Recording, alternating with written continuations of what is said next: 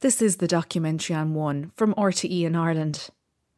This week's documentary is made by Nathan Walsh. He's a recently graduated media student. For his final year project, he decided to make a radio documentary about an adventure that his sister and her friend embarked upon when they were in their early teens. Nathan never really knew what was going on with them, so he used his college documentary as a way to find out more. That college documentary then became this week's documentary on One. And by the way, you can look at photos from the documentary on our webpage, rte.ie forward slash doc on one. And here's the documentary. Narrated by Nathan Walsh, this is The Deadly Saris. Okay. So I guess just just begin then with how you both met. Um, we met, we were around 12 years old in first year. This is my twin sister, Rada, Yeah. and her friend, Helen. And we were on the hockey team together. And we was good at hockey? No, we were pretty brutal as a team, but uh, It was like St. Trinian's. It was I was actually good funny. with a stick. yeah, but you were good at hitting people. yeah. Rada and Helen are now both in their 40s. But I'm going to take you back to when they were 15, to a moment when their lives changed. When they took on a lifestyle that gave them contentment and ecstasy, but also frustration and sadness. And for some of their family members, that lifestyle caused confusion and dismay. It was the summer of 1993. The girls, who were from Lucan in West County Dublin, had come into the city centre to hang out. And the weather, I remember it being quite good. They got some food and wandered around for a bit. Go get the burger and chips and a drink on Abbey Street for a pound. Then Grafton Street would always be buskers, Oh, yeah. so we used to stand and watch them. Yeah.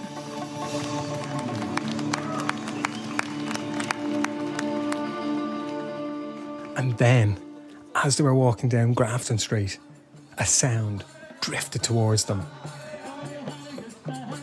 We heard drums and the cymbals approaching, and we we're like, what's that?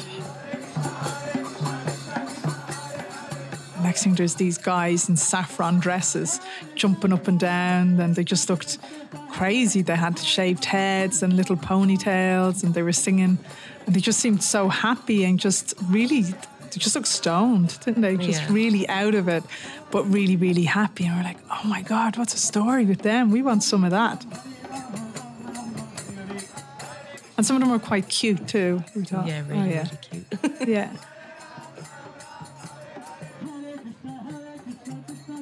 The girls asked around and discovered that these were Hare Krishnas and that they had a temple on nearby Dame Street. The minute you went in, even to this day, you The can remember the smell and- of yeah. it. And then, yeah, kind of even the music playing in the background and the books. Everything was so different, wasn't it? Yeah, and the pictures up on the wall. And then cushions, and everyone sits on the floor and sings.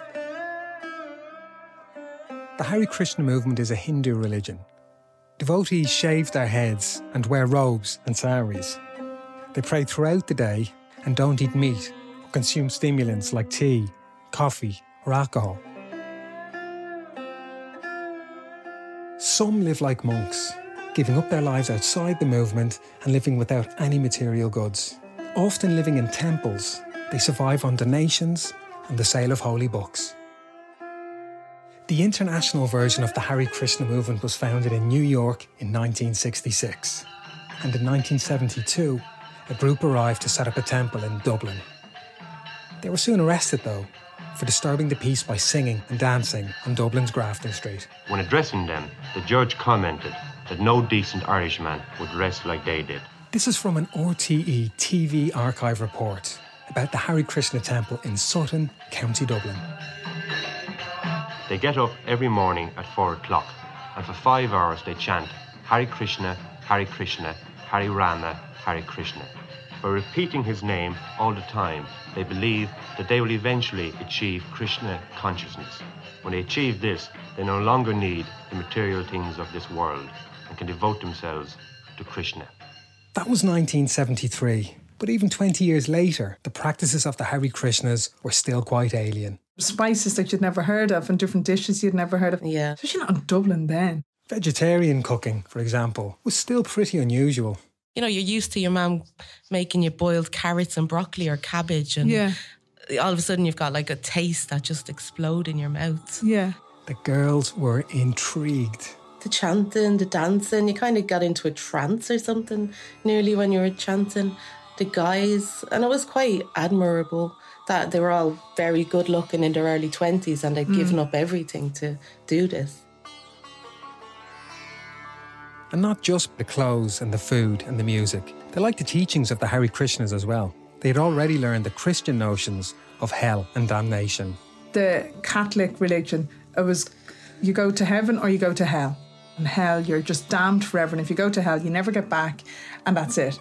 Whereas the Harrys, their God wasn't so evil. And okay, they have a hell, but at least you can get back, you know? It's like you're not damned forever if you do something bad. So I remember thinking, yeah, that's cool. I can roll with this. And the reincarnation as well. Yeah. Not Yeah. when you're dead, you're dead. You can keep going. Yeah. And you might see people you love then too. This wasn't the girls' first interest in religion. They'd already attended youth masses and centres run by the local Catholic and Presbyterian churches, but not necessarily for spiritual reasons. Every church or every youth mass or anything that we went to, we either fancied the priest or some of the guys that were there. And although the Hare Krishna men were good looking, Radha and Helen were not the ideal candidates for a strict, no alcohol, no material goods type religion like the Hare Krishnas. They liked to hang out and drink with their gang in Lucan, and they'd been caught shoplifting. It was never like things like alcohol or cigarettes. Was like fun sized bars of chocolate or pens for school or stuff like that. And we were quite professional after a few months. Yeah. But eventually we got caught. The girls' mothers dealt with the shoplifting in slightly different ways. Helen's mother, Marie, brought her down to the Garda station. and I got the guard to frighten her. He said, We'll go lock her in the cells. And I waited. And she said, I smelled it. Mm, urine and it was filthy. And she was never going there again. My mum Sharon took a different approach with my sister. Radha can still remember being marched all around the local shops. And made me admit to the managers, even shops that I obviously hadn't been caught in, like Superquinn and everywhere, and say what I had robbed, even if it was only like two fun sized bars. And made me admit it to every single manager in the local area as my penance. And I remember going home, my mum and dad bringing me into their bedroom and giving me a hug and telling me if I ever want anything that bad, they'll give me the money. And we did, we learned our lesson in fairness. Yeah, it, it definitely did it. scare us. Never done you it know, again. it was good in that way that we did get caught young because we definitely learned. Yeah. Despite the Harry Krishna lifestyle being so different to what they were used to, and the fact that they were only 15, Radha and Helen took to it with gusto. We started going into the temple practically every day. Every evening there was class. So there'd be a bit of singing and then talk about the philosophy and then more singing and then food. You just could never get enough. Ever, and you'd always be talking about the class and singing, or at the end of classes, you'd be trying to hang around or wash up, help do anything around the temple just so you could stay longer.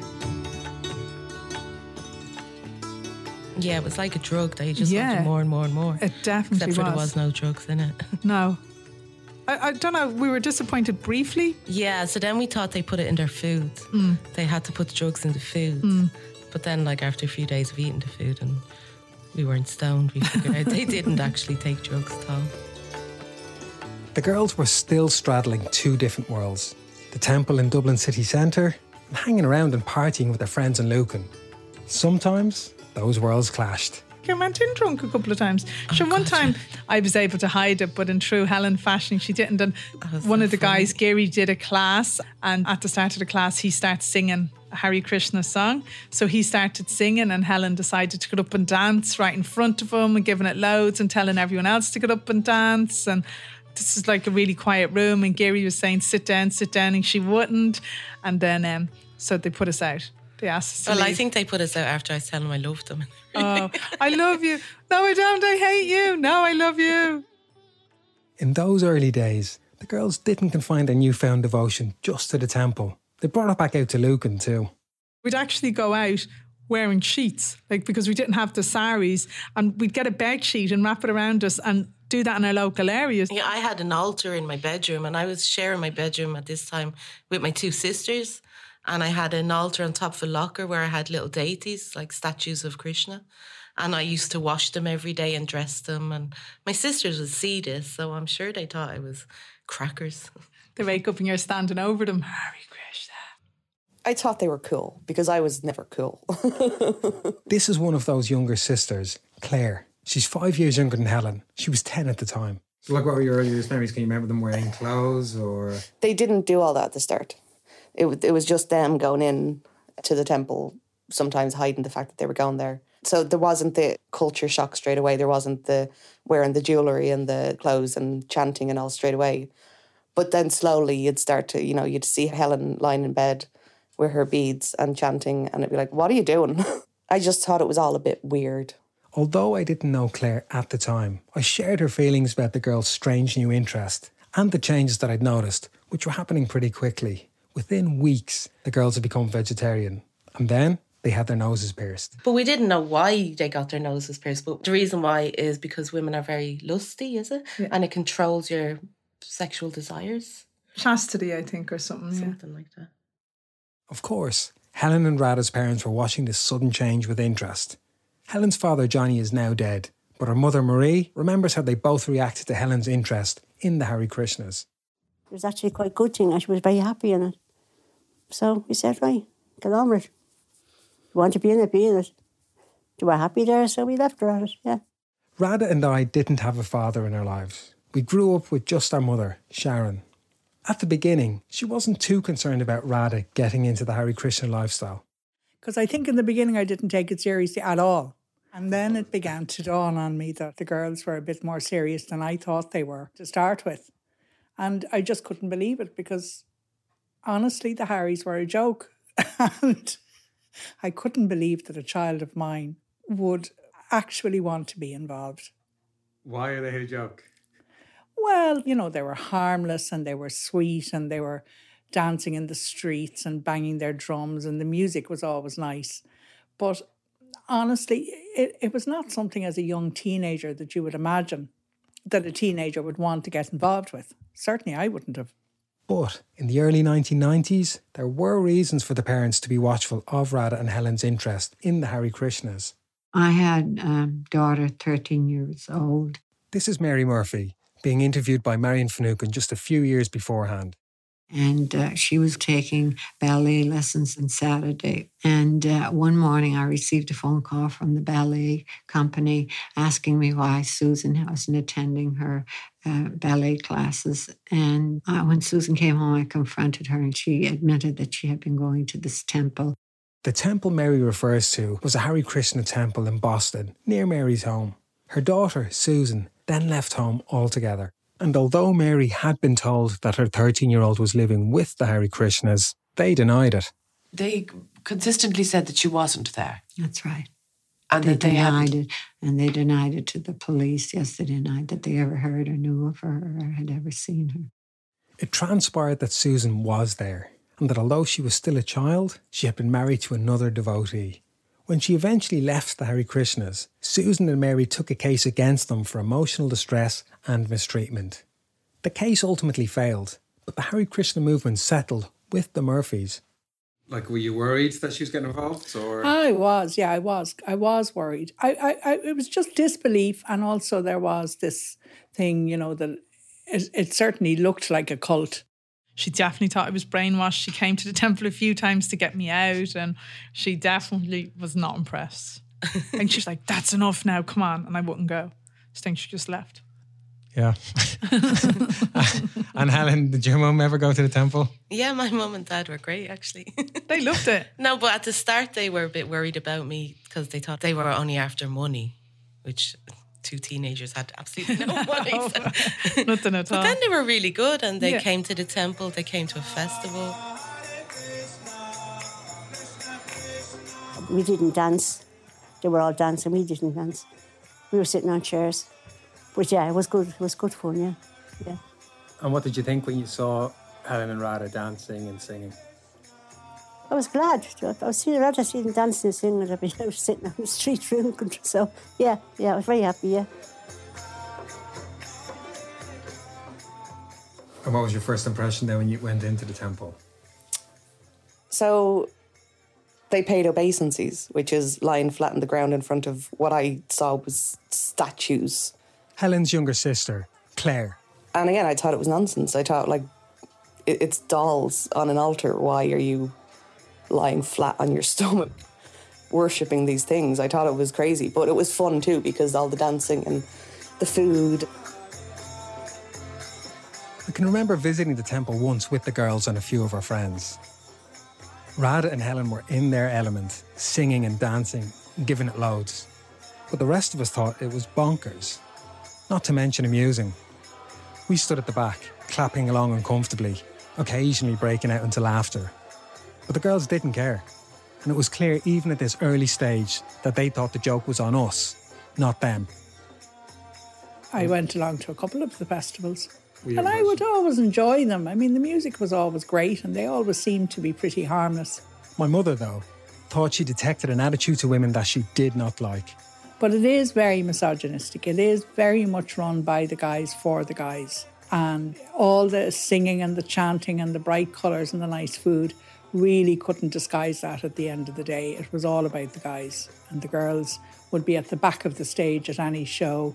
Lights wouldn't be on them. They'd be just stood there doing their little chant, and the guys would be out the front of the stage, fully spotlit, banging and chanting and, you know, taking the, the lead role.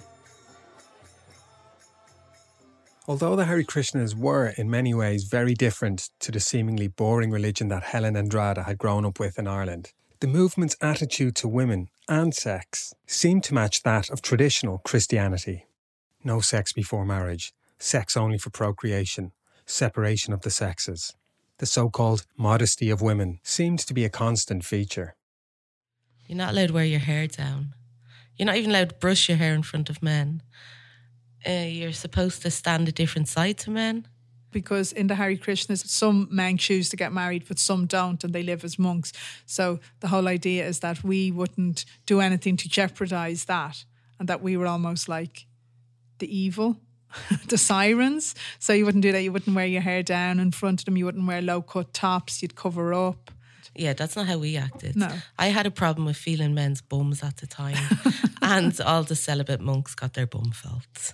And I would wear belly tops and make sure to show them. If a man was telling this story, Oh, it's outrageous. I was a 15 year old hormonal teenager. And like that kind of carry on, then how did it go down within the temple? Or No one there- really ever said anything because I'm sure if you got your ass felt and you're a celibate monk, you're not really going to go and tell the other celibate monks, hey, this girl just touched my ass. But it did stop once we got more serious Yeah. into the actual philosophy and the movement. All that carry on did, did stop. well, that's it. And we did do standing the opposite side and Yeah, not interacting with them, not touching off them. yeah. After a short time with the Hare Krishnas, Radha and Helen were given their first saris, the kinds of dresses worn by women on the Indian subcontinent. They can still remember how they felt the first time they put them on. You feel like you're proper. Yeah, Like you you're really part do. of it now. Yeah, yeah, You're so proud. yeah. You don't have a clue. It's just draped over you, but yeah, you feel deadly. Yeah, you're not just a pretendy anymore. Yeah. You're the real deal. Radha loved wearing the sari, but her mum, Sharon, wasn't as impressed. She thought the girls looked nothing like the girls in India. The Indian girls always managed to look really beautiful in it, and this pair managed to look like complete clowns. They'd put the head thing over their head and then tuck it behind their ears. I mean, I never saw, ever saw it being worn like that, ever. Sorry, and runner boots. Yeah, and t-shirts. they used to call us the deadly saris because we had Dublin accents and we were real dubs. And we come in, yeah, with the big runner boots and, And saris. saris. yeah, so they'd call us. We were known for a long time as the deadly saris. The girls might have been deadly in the temple, but when they came home, they were a pain. They refused to eat from any of our plates and saucepans because in the past they had been used to serve and cook meat.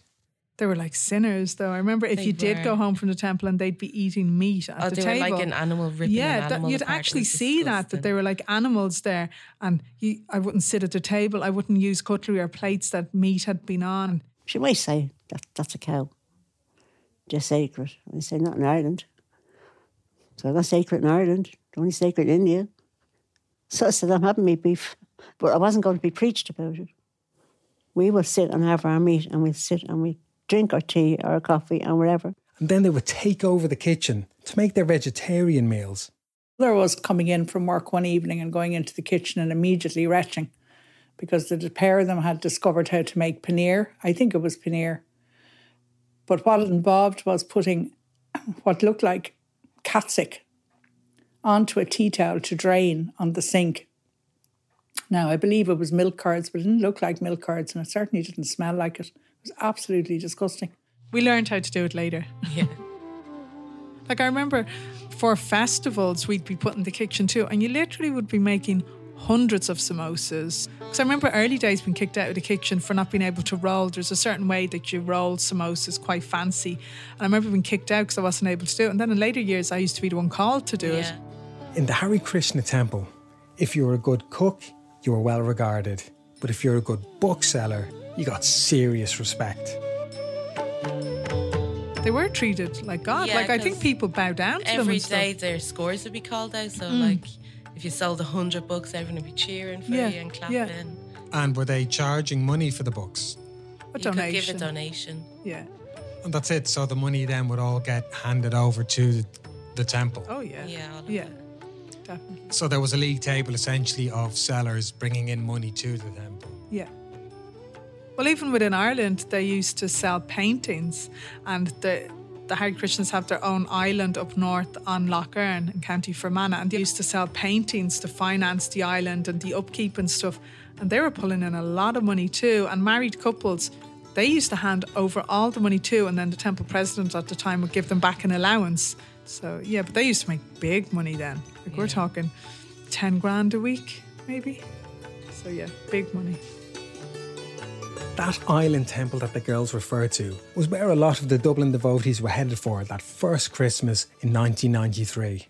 The girls really wanted to go and stay over, but because they were only 15, they needed permission from their parents. So we both forged letters from our parents and we snuck an overnight bag out of our house and we got the bus up to Fermanagh and went to Hare Krishna Island.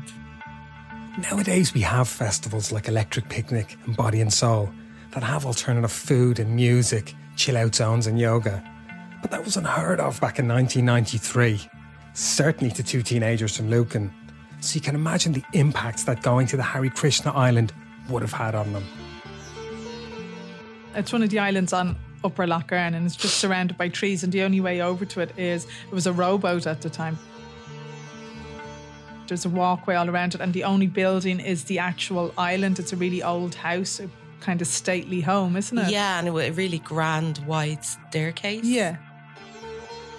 There's Harry Krishnas everywhere, and there's probably music in the background. There's peacocks walking around and deer on the island, and it's just absolutely magical. It was beautiful. It was the most amazing experience ever. Yeah. It was like so full. Yeah. Everyone was so happy. Yeah. Food was gorgeous. Was singing for hours and hours and Yeah. hours, and everyone was like jumping around, absolutely mad.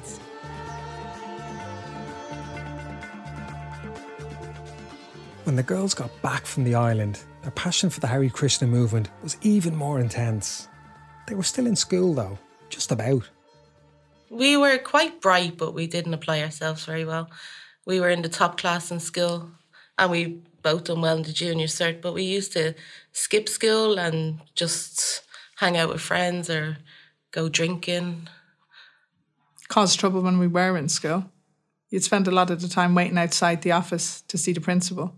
I was worried in that to me it, it looked like they were going to throw away their opportunities for an education. And, and that's actually what did happen. In the mid 1990s, Radha and Helen both dropped out of school during fifth year. Against all our wishes, against the principals, the teachers, everyone. Helen's mother, Marie, I offered her 200, I think it was pounds at the time, at the end of the year if she finished school for clothes and shoes and stuff like that for herself. And I thought that would keep her in school, but no, she didn't. And how did you and Johnny feel when she left school? We were disappointed because she had the brains to go. She was very brainy. Hare Krishna, Hare, Hare Krishna, Krishna, Krishna, Krishna, Hare Hare, Hare Rama, Hare Radha and Helen now spent more time than ever in the temple. Hare Rama, Hare Rama, Rama Rama, Hare Hare. You say that over and over again. Well, 108 eight times. Multiply by 16. Yeah, 108 times is one round, and then you do that 16 times per day. So when you when you were doing this, what were you thinking in your head? Well, you're trying to think about Krishna, but everything kind of pops into your Mm. heads. And you're trying to control your mind only to think of Krishna. So then at time when you're dying, you're thinking of Krishna and then you go back to Krishna. But you could think about, I have to sweep the floor, I have to cook, I have Don't to... fall asleep. Don't fall Sometimes it'll be very early in the morning, and just keep practicing it because it's really, really hard. So it's just about keeping your mind clear, even just for that moment. And did you enjoy doing it? Yeah, I loved doing it. And as a meditation, it was quite effective too, wasn't it? Yeah, you'd be pretty chilled. Yeah. They may have been pretty chilled, but their families found them hard going. Oh, they were very holier than thou. Radha's and my mother, Sharon. They were the only ones who understand how to keep yourself pure, which was a laugh where that pair was concerned, because up until then there'd been no attempts to keep themselves pure. They became, I suppose, the recently converted. I always found it interesting how many crazy people I met along the way that Helen associated with. Helen's younger sister, Claire. There was a girl who Helen brought to my house and who walked up and down the hall incessantly chanting Hare Krishna, Hare Krishna, rocking back and forth for hours at a time. It attracted a special kind of person. And I met a lot of them over the years. And it did make me wonder what had gone wrong with Helen, that they were attracted to this thing. Did you ever try and convince them to leave it then? Yeah, all the time. I had a deep interest in religion when I was a teenager, not getting involved, but finding out more about all of them. There's a, a day at the zoo that Helen never let me forget because we had a massive row about evolution when I said that orangutans were so like humans. And the whole day was ruined because, of course, evolution didn't exist to them. It was all reincarnation. Yeah, there was a lot of times I fought with the two of them over it, but again, I was a smartass and they were so dedicated to their religion that it didn't work all the time. They blindly worshipped. If you saw these two when their spiritual masters were around, these spiritual masters would rock into the room and they'd get down on their hands and knees and start worshipping. It was, to me, they were just men in dresses. But to Helen and Radha, these men in dresses were devotees who provided guidance in a new lifestyle that was very fulfilling for them. And when they both turned 18 in 1996, they took what for them was the next logical step, but for their families was a momentous decision. The two young women decided to become Hare Krishna nuns. They moved up to live on the island in Fermanagh and followed the rigorous daily schedule.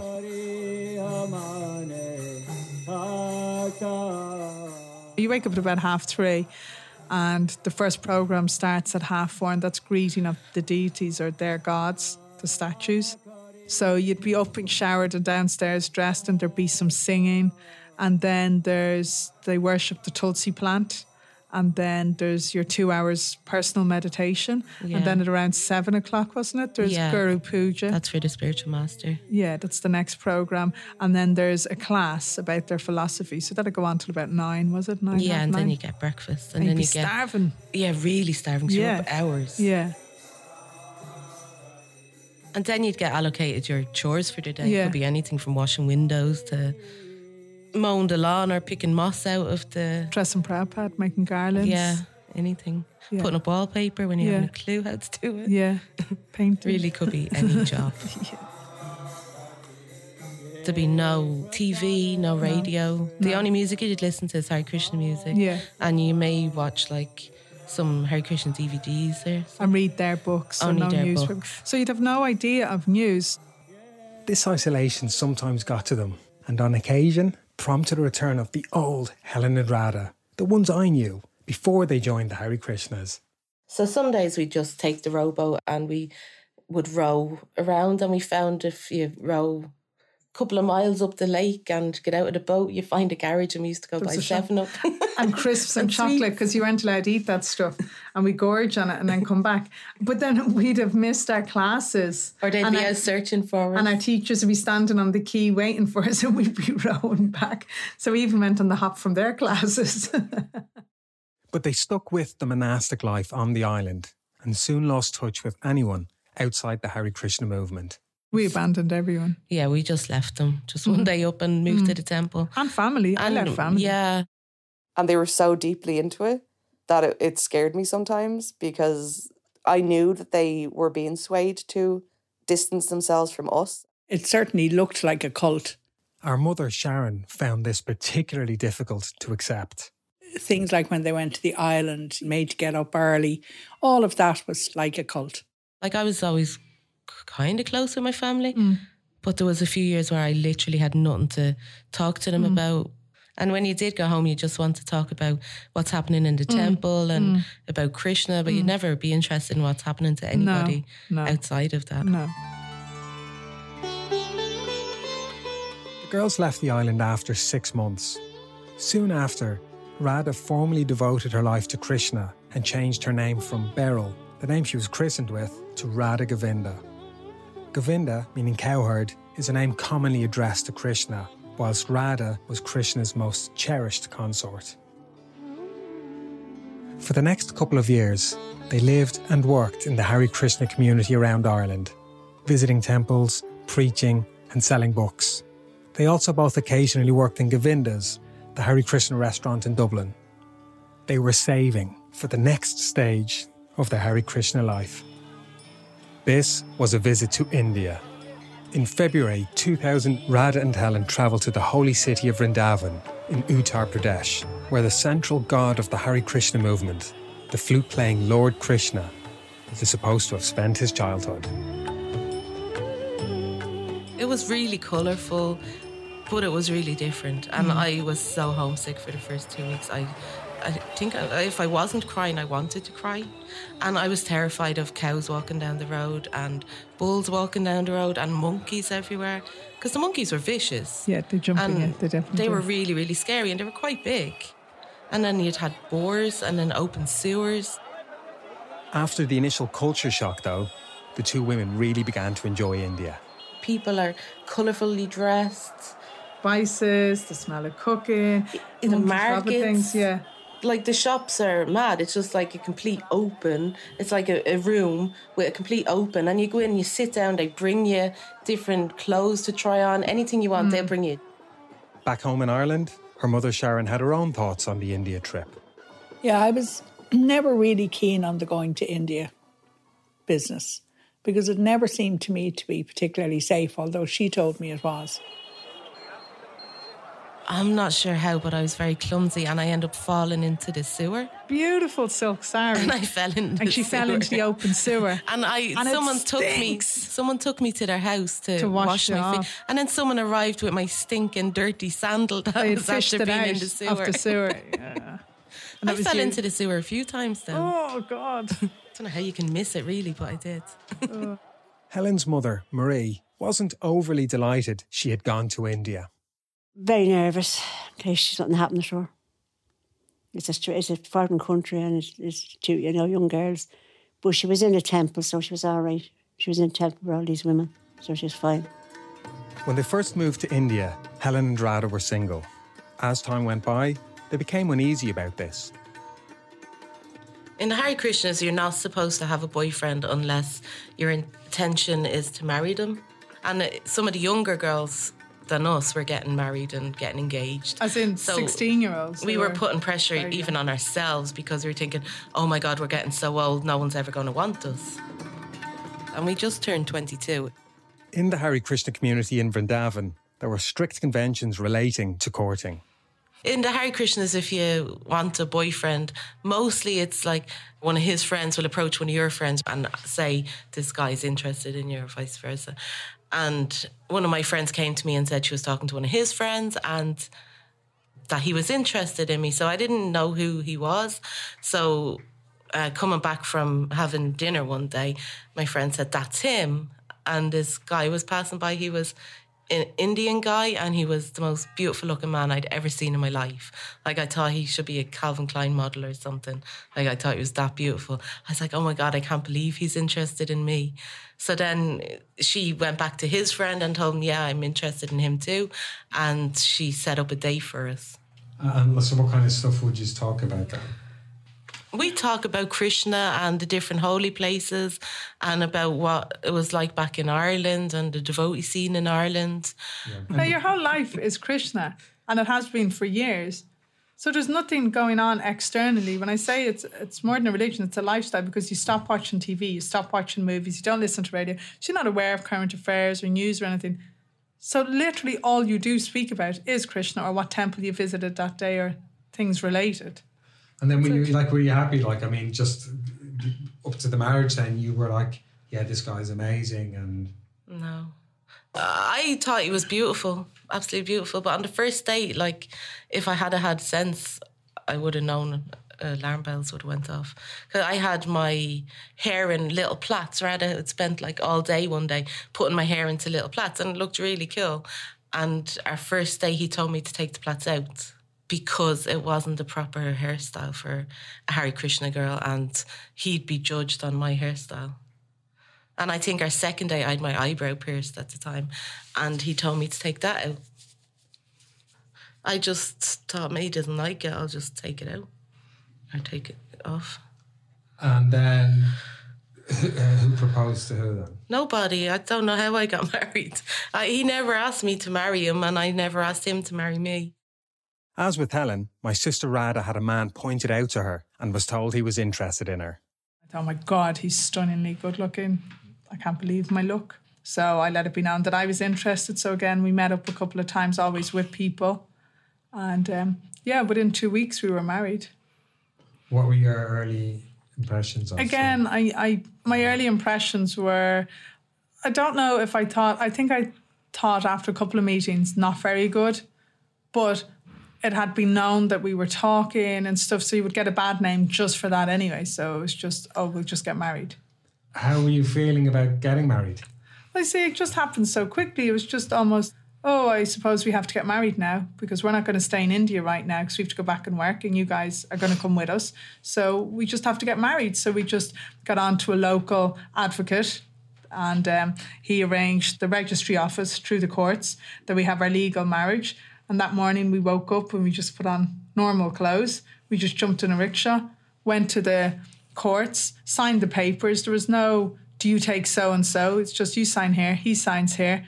And then Helen and her to be husband were our witnesses and we were their witnesses. And then we were married within 10 minutes. And it's only when people start to say, oh, is that your husband? And you're like, oh, wow, that I'm actually married. I'm someone's wife.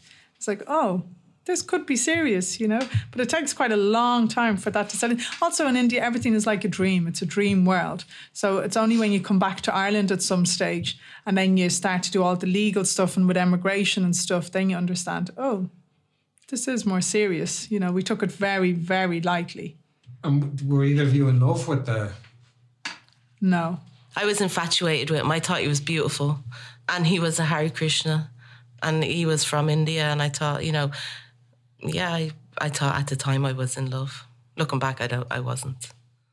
Radha and Helen lived for a number of months in India as married women. And then, at the end of 2000, they came back to Ireland, bringing their new husbands with them. I'd started getting a bit homesick again and you know, we wanted to start our future, which involved coming back to the West and saving money so we could go back over. Because we weren't earning any money over there. We were living like mm. paupers. So Helen's parents were there to meet her at the airport. We walked past him. Literally walked past him. I didn't recognise her because she was in the, the sari. You know, looked beautiful on her. And he was dressed in the Indian robe things that they wear. And um, yeah, he was looked very nice anyway. He was very handsome. And I remember just running to them and starting crying and just hugging them. And then I was dying for just a potato dinner, like potato, Normal beans, and Linda dinners, McCartney yeah, yeah. sausages. Yeah. And I had it.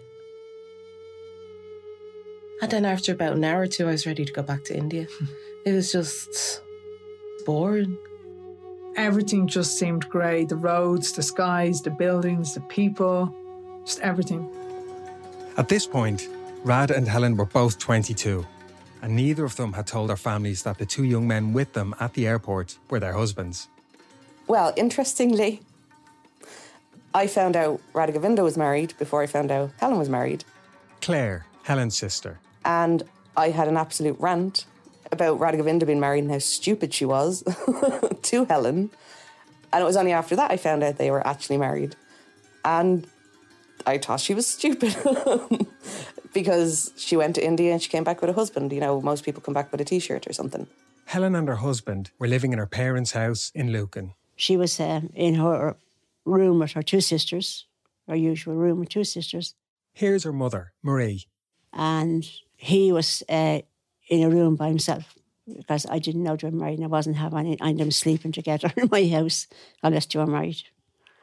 And how did you feel when she finally told you that she was married? Shocked. Disbelief. The first thing I said was, We weren't even at your wedding. I said, we, oh, well, that's the one thing you said. Well, people, my parents like want to be at their children's weddings. We didn't get to be at your wedding. I said, and she apologised. I said, "Oh my God, I'm not keeping you and your husband apart for three weeks." So I said, I moved him into a room together. Then I said, No, I never suspected that they were married. This is our mum, Sharon. I thought they were just boyfriend and girlfriend. And how did you feel then when you found out then that she was married for like well over a year by the time she told you? Yeah, I was pretty pretty upset that she had made such a big mistake, what was obviously a big, big mistake, and that would take quite a bit of getting out of. Over the next couple of years, Helen and Radha's lives stayed in close parallel. Separated only by a couple of months, they each gave birth to daughters at the end of 2001. Shortly after, each of their marriages finally broke down, and the two women both asked their husbands to leave. Then, as single mothers, they each had less time for the spiritual life, and both drifted away from the Hare Krishnas. To this day, some devotees still message and they still try to ask me up to festivals and stuff, which is really nice because, you know, they don't want to see people out there because they believe it's bad and their souls are almost lost and stuff. So they're doing their duty. They are doing it out of kindness. So they still do invite you to things, but I just don't answer them. Do you wish she had never discovered Hare Krishnas then, in hindsight? I do. I think she lost her opportunity for an education. She was very bright. Helen was very bright. Who knows what they could have done with their lives? Both had great ability. And unfortunately, they chose to become bit players in a, a male oriented cult.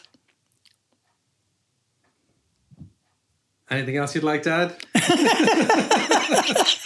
Anything else you'd like to get in there? No, I think that covers it, honestly.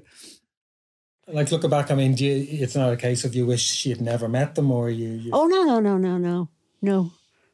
I think it probably helped her calm down. She was kind of would have got in with a bad crowd, I'd say.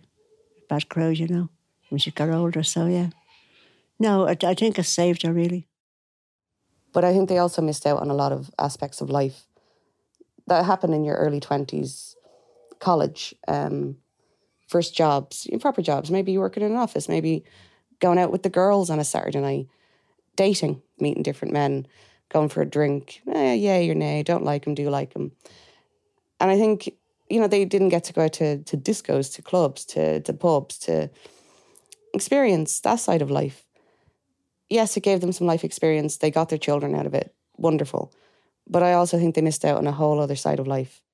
For years, I couldn't understand how Rad and Helen could devote their lives to religion, particularly one that, at least from the outside, seems so restrictive, especially for women. But it's clear now that the Hare Krishnas, as with many faiths, provided them with a sense of community and belonging. This was their tribe. And it also seemed to offer answers to some of life's bigger, more mysterious questions. And obviously, this is very appealing, especially for two teenagers trying to find their place in the world. And your two daughters are what age now? 16. If they both arrived home today and said, We've just joined the Hare Krishnas and we really love it, what would you think? They were taking the piss out of us. Yeah, because they are so They not interested. would definitely not join the No, Hare they wouldn't. They no. have more sense. Yeah, that's never ever going to happen. Radha and Helen are now both 42 and work together as carers. Neither of them have remarried, and each have added one more child to their family. Although they both look back fondly on their lives as Hare Krishnas, neither of them have returned to the Hare Krishna life. Yet. Do you think you'd ever go back into it? 100%. I will definitely go back and live in India six months out of the year in Vrindavan, hopefully, and get deeply into it. Yeah, when I can, when my kids are grown up, definitely. I love it. I love the I'm philosophy. not so sure if I would want to get fully involved in it again.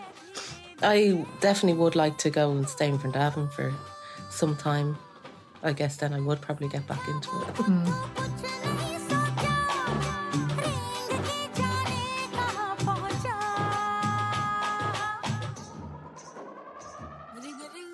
You've been listening to The Deadly Saris from the documentary on One.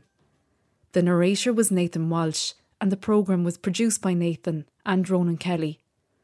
And as I mentioned, you can look at photos from the documentary on our webpage, rte.ie forward slash doc on one. Until next time, thanks for listening.